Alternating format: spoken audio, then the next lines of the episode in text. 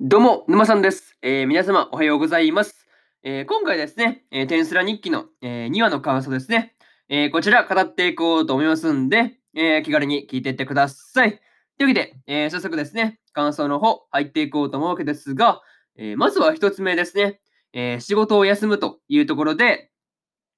えー、リムルがですね、えー、仕事を休もうとしていたわけですが、まあ、全然その休めてないっていうのがね、こう、なかなか面白かったなっていう感じでした。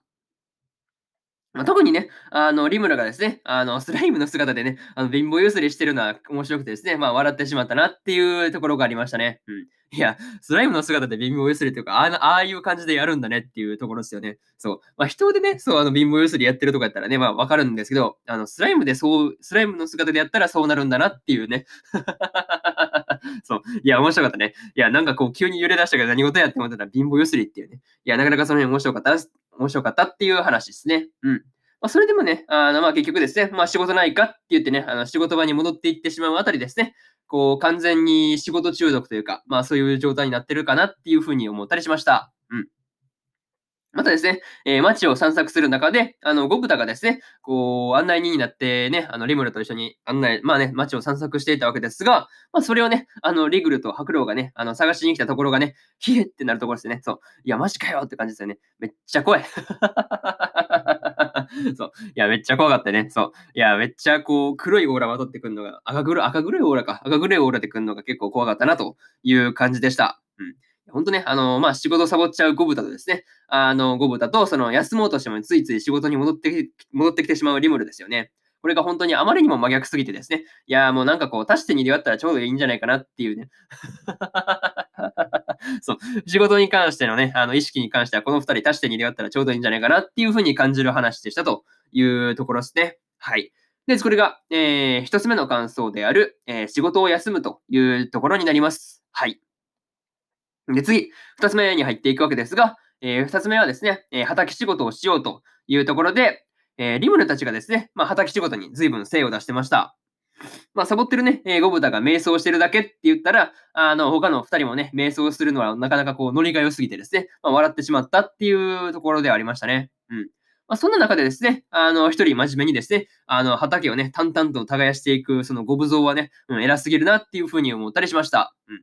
通はね、なんか一人で黙々って言ったらもう無理ですからね、こう周りに流されて普通に自分も寝るみたいなね、なるかなっていうふうに思いきやの、こう、ご無像は淡々とやるっていうのが普通に偉いなというふうに思うところですよね。うん。あこまでこう一人でこう黙々とやれるのは普通にすごいと思いますという感じですね。はい。っていうのと、えー、ゴブタのですね、ゴブタのその対ガビル戦の褒美ですよね。まあ、褒美がその黒兵衛が鍛え上げたクワですよね。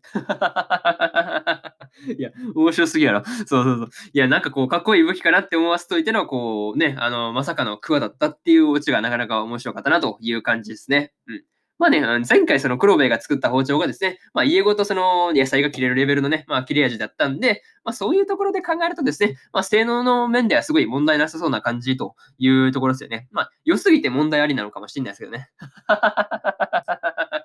そう。いや、まあ問題ないっていうか、そう、あの、なんていうんだろうね、良すぎて本当に問題ある感じですよね。そう。いや、普通に野菜切りたかっただけなのに家まで切れるって何やねんって感じですもんね。うん。いやまあ本当に前回の包丁面白かったし、まあ多分ね、今回のまあクワもなかなかの、まあね、ちゃんとその、あんなに硬い地面が、なんかこうね、バーっと耕してるあたりは、こう、本当にね、あの、うん、これは小豚の力量というより、クワの力量ですよね。うん、そこはなかなか普通にすごかったなっていう話ですね。うん。またですね、あの、リムルがですね、えー、シオンに普段のお返しとして、あの、納豆のことをね、あの、熱く語っていたわけですが、まあ、それがですね、あのー、リムル様は腐ったものが好きっていうふうにね、メモされちゃうのはもう腹抱えて笑いましたね。そう。いや、もう、腐ったものが好きっていうかね、もう普段からシチューの料理、なんかね、腐ってるオーラ出てるでしょっていうのはすごい思うんですけど、まあね、うん、それによって何食わされるんだっていうところがね、まあ結構怖いところですよね。うん。まあ、うん、そうですね。まあ、リムルさん、ご愁傷様という感じですね。はい。まあ、とりあえずこれがですね、えー、二つ目の感想である、えー、畑仕事をしようというところになります。はい。でですね、えー、次、三つ目に入っていくわけですが、えー、好き嫌いというところで、えー、畑の、畑仕事のですね、まあ、合間、合間でですね、まあ、リムルたちがですね、まあ、食事をしたりしながら、まあ、休息をとっていたという感じでした。まあね、えー、そんな中で、えー、シュナの和食ですね。まあ、これが振る舞われていたわけですが、まあね、どれも美味しそうだなっていうふうに思って、まあ見てたわけですね。うん。いや、ほんとお腹鳴るところでしたね。いや、なんかこう、あなんか美味しそうと思って見てたんですけど、いや、ほんと美味しそうですよね。そう。いや、本当料理美味しそうだなっていうふうに思って見てたんですが、まあね、うん、その時にですね、まあゴブリンの子供たちにですね、まあ、どうやったら強くなれるんですかっていうね、うん、ことをね、まあ、あの、純粋な眼で見られたわけですが、まあ、その辺を聞かれたベニマルがですね、まあ、好き嫌いせずに食べることっていうふうに言った後にですね、あの、好き嫌いがあるっていうのが判明するんですよね。いや、もうこれが面白かったですよね。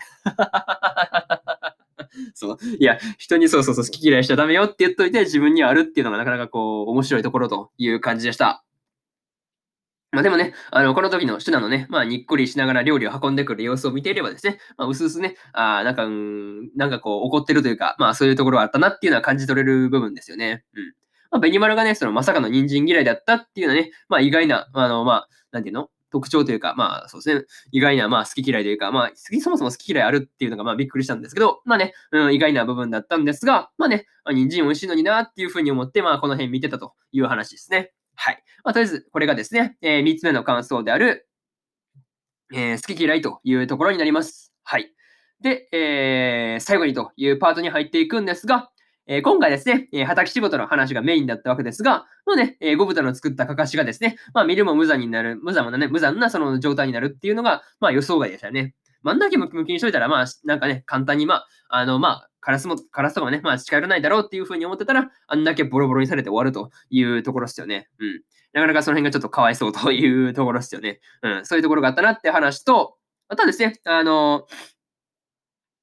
畑仕事にね、誘われなくて、この凹んでるトレーニーですね。まあ、これがなかなかこう、いじけてる感じがすごい可愛かったんですけど、まあね、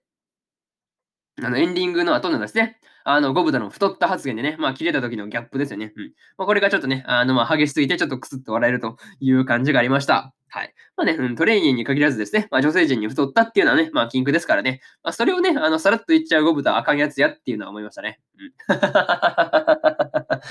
さすがに、や、さすがにあかんやろっていうのは思ったんですけどね。はい。まあ、そういうところがあったねっていう話で、えー、とりあえず、えー、終わっておこうかなっていうふうに思うんですけど、まあね、あの、テンスラ日記の、あの、まったりした感じもね、こう見ていて楽しくなってきたんで、まあ、次回あたりの話もですね、えー、どうなっていくのかですね、今から楽しみというところで、